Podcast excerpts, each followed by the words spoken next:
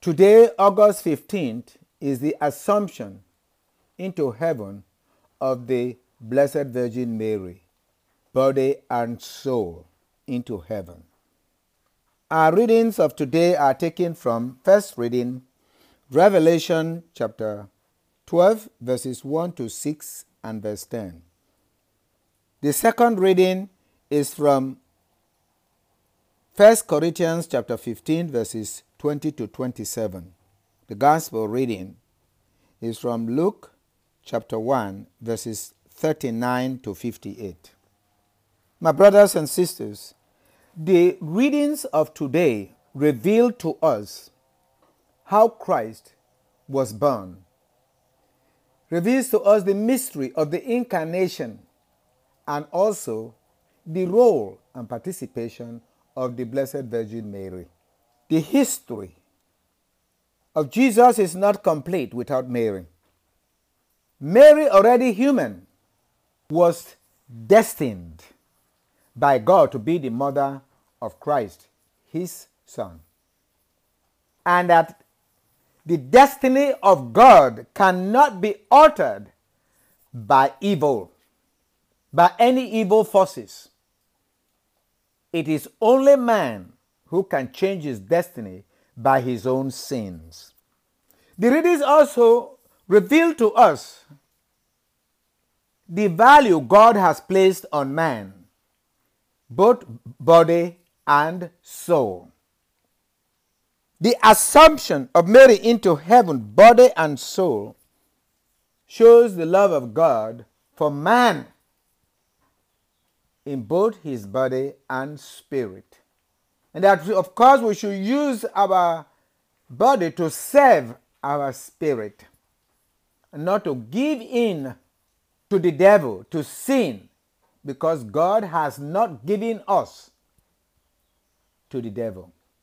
Hence, in the first reading of today, we see the glory, the destiny of Mary, who has been glorified as the Queen Mother of Christ. And how the devil was waiting from the onset to destroy Jesus even as a baby, in his helplessness as a baby, defenseless as a baby, and also the mother weak from giving birth. The devil had planned that this is the best time he could destroy Jesus. But here, Jesus is the Son of God, and Mary has been destined to be the mother. And so God guaranteed their safety, and so they were saved from the demon.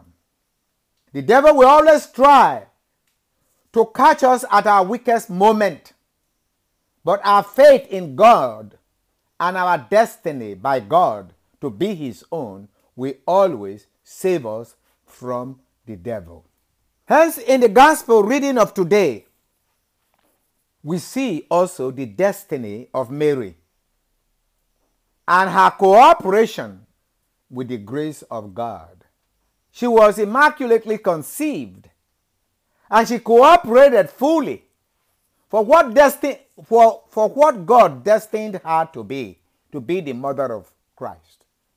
For when the angel Gabriel announced to Mary that she was favored by God and will be the mother of God, of the Son of God, Mary said yes.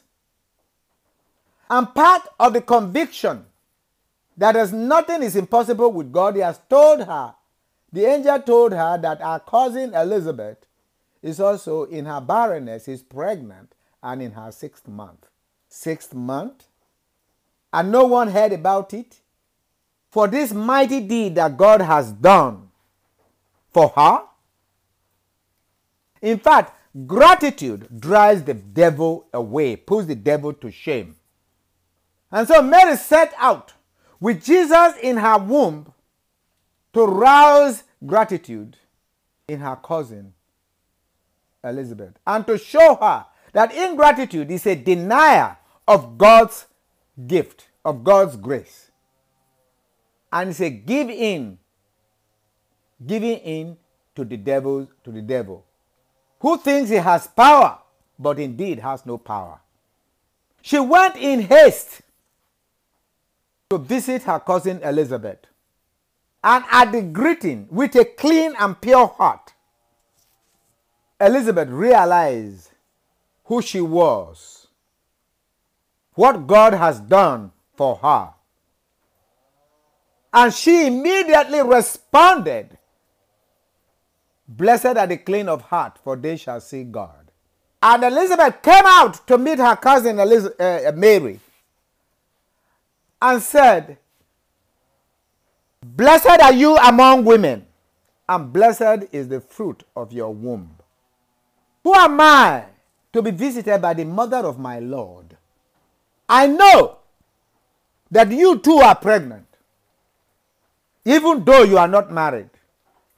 For the moment your greeting reached my ear, the child in my womb leapt for joy. And that also revealed to me the destiny of my child. Blessed are those who believe that what was promised her by God will be fulfilled. And Mary too opened her mouth to sing the praise of gratitude to God in the Magnificat. Of course, who she who Mary is also have been revealed completely to her the angel has said, the favored one, favored by God, the mother of, of Jesus, the Son of God. And Elizabeth has called her blessed.